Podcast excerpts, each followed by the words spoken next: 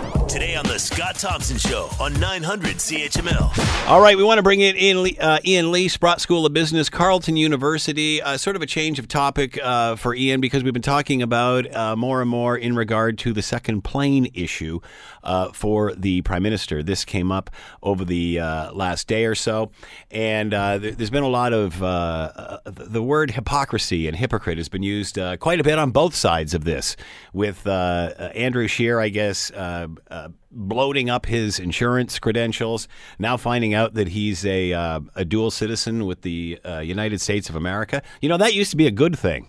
Apparently now it's a bad thing. And uh, of course, uh, on the other side, with uh, the prime minister uh, talking about climate change and, and selling that as a, a, major plank in his platform. And we find out using two planes. And, and Michael Taube mentioned that this had, has also happened in the past with his past campaign. It's odd that it's coming out now and it didn't come out then, uh, perhaps again because there's so much discussion around climate change and the prime minister has made this such an important platform in, uh, in his reelection. Uh, and then to have somebody flying around with two planes when the others only have one. NDP just got theirs. They only had it for the month. I think the election was for uh, the election period is 40 some odd days. So they started out with the bus and the train and then eventually uh, got the plane. Justin, he's rocking two. Two planes. And when asked what the second was for, um, it was to transport transport stuff. I guess Trudeau still goes with the press on the plane, but the staff goes on another plane and gets things ready for him and you know, the props and the tickle trunk and, and the canoes and the socks and I don't know. Um, but does that fly when you are pushing an environmentally sensitive agenda? To talk more about all of this, Ian Lee, Sprott School of Business, Carleton University. He is with us now. Ian, thanks for the time. Much appreciated. My pleasure. Does this, are we making too much out of this? The guy's rocking two planes on a campaign. Do you need two planes on a campaign trail?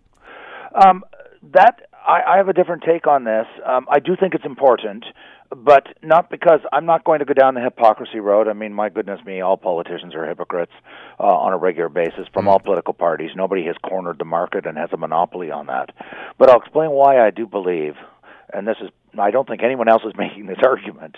Um, we've been told um, by all the political parties, to one degree or another, that climate change is real. We know that, and that our we've got to change. We know that, and we have certainly been, it, I think, it's been very clearly articulated that it's not that difficult. That we just got to put our will to it. The only reason we have these problems is we haven't put our mind to it, and we just got to put our shoulder to the wheel, you know, and have a carbon tax here and a little bit of nipping and tucking there with car use and maybe some carpooling, and magic abracadabra we're going to solve climate change, at least in Canada, or solve the GHG emissions problem and meet our climate, our Paris Climate Accord. I why I think that this is this trivial little story is so important at another level is it reveals how profoundly difficult it is going to be hmm. to restructure everything in the Canadian economy. I do not fault the Liberals or any party for flying on airplanes. We are an enormous country, second largest on the planet Earth, and it's the only practical way to move in big distances across this country. I'm not talking going down the street or going Ottawa, you know, half an hour out to the burbs. I'm talking going from one end to the other. You fly. That's just a reality. And mm-hmm. it's so convenient, and it's so fast and so quick. And sometimes you need two planes because you got stuff, and he's got stuff. I don't challenge that fact. But what it does demonstrate is this idea that we can just snap our fingers, you know, make a few changes, sure, sure, sure, you know, a little bit of carbon tax here and, you know, a little bit of uh, regulations there, and abracadabra, we're all going to be gone. Uh, and, and we're going to address the problem, and we're going to get rid of those pesky emissions, and we're going to meet our climate accord, and no fuss, no muss, no bother, and no suffering. This is a giant fraud. Scott, I'm sorry, but it's a fraud. You look, we're 80%, all the countries of the world, but especially the Western countries, 80% of the totality of their energy comes from uh, fossil fuels, principally oil and gas. And I mean by gas, natural gas. There's no, uh, my students are doing presentations right now on airlines, and they've done all kinds of research on this very question. There is no serious substitute for aviation fuel. We can talk about algae and biomass. It ain't happening. It's not viable. It's not sustainable. Likewise, automobiles. You know, I talked to diehards on this. I said, who is going to stop driving their car at minus 25 to go get their groceries in January, mm. or to take their kids to the to the to the hockey game, or the the, the swim practice, or the ballet practice? We drive cars not because we're horrible, bad people that are trying to despoil and rape and pillage the environment.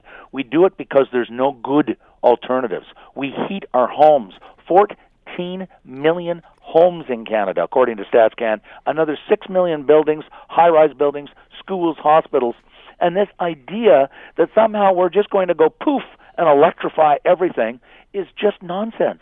Is it going to happen? Yes, over 50 to 100 years, not 10, not 5, not snap your fingers. And so this little story, this seemingly trivial little story, is an example of how profoundly difficult mm. it's going to be. The Trudeau entourage and the Liberals didn't do this because they're trying to despoil and pillage and destroy the environment. They did because there's no practical alternative to moving people around the country quickly except on airplanes. And sometimes you have to use two or more. And and that's the reality of this story that we're not talking about. We're talking about the hypocrisy. No, to me it's the barriers to switching from fossil fuel products and technologies and transportations to non-fossil fuel. There are no good. Yes, electric cars are out there, but they don't have the range of gasoline cars. That's why no one's buying them, not even environmentalists. And this is the story we should be talking about. They are peddling. All the parties are peddling snake oil to us that we can do it really cheaply and really quickly and no fuss, no muss, no bother, no no pain. So and will this, this not true? So uh, and you bring up a very valid point with this and just how hard it is to do as opposed to the hypocrisy. Will this open up a greater discussion uh, and and hopefully moderate the extremism? I'm. I don't think it'll moderate the extremism on both sides. I, I've talked to some. I'm. You know, I'm in the university, and so um, you know, we have debates and that sort of thing, and and and there, and I assure you, there are extremists out there. Well, how and do the extremists justify the two planes then? Well. because they're not running the campaign. That's the quick answer. I, mm. I, I really mean yeah, that. The yeah. people running the campaign are whoever they are, and I don't pretend to know their names. They're professional politician types, backroom types, and they're looking at this as a very practical logistics problem. Sure. I got to get the leader uh, from this city, uh, city A to city B, and I got to get there in the next two hours because we have a campaign event uh, two and a half half hours from now, yeah. and I got to get the media because they come on the plane with us, and there's all the camera equipment and all the other stuff. I'm not trying to rationalize or no, justify. I understand what you're saying. Yeah, I'm just saying there's no anyone who says there's a practical alternative. The young Swedish girl had to take a boat, mm-hmm. a boat across the ocean for seven hour, excuse me, seven or eight or nine days. Who on earth is going to travel on a boat for seven or eight or nine days to get to Europe to go to a conference, yeah. uh, to to for a prime minister's conference, a president's conference? Who in Canada? It's five hours to fly out to Vancouver from Ottawa who's going to take the train and take three days to get out there for a campaign event? It's just, it's preposterous and we don't our hopes and aspirations are running way ahead of our technology capacity. Yes, I'm not one of these people who say there's nothing we can do. I believe there's lots of things we can do. It's not going to take place in 10 years, as Elizabeth May is saying. That's nonsense. Even the strongest, most devout people who are evidence based will admit. I mean, the IEA in Paris, very pro green, pro carbon taxes, said it's going to take 50 to 70 years to get off fossil fuels. So, how should the prime minister explain this? Should he come right out and say, rather than I'm offsetting this by paying into a carbon pool, or should he say, hey, this is harder than we thought, and we should all come together and try to figure out a solution instead of using the science for our own personal political gain? If he had, um, if he had the, I'm being very blunt now, very very blunt, Scott. If he had the the uh, courage and the integrity of his father, Pierre Elliott Trudeau, That's the kind of thing that Pierre Elliott Trudeau would have said. I remember him. I was a young man in the in my 20s uh, when he was uh, campaigning for his various terms. He was four terms prime minister. That's the kind of thing he was noted, famous for his bluntness, speaking truth to power, and not giving bafflegab and political propaganda. Unfortunately, I don't think Mr. Trudeau, Justin Trudeau, has that in him.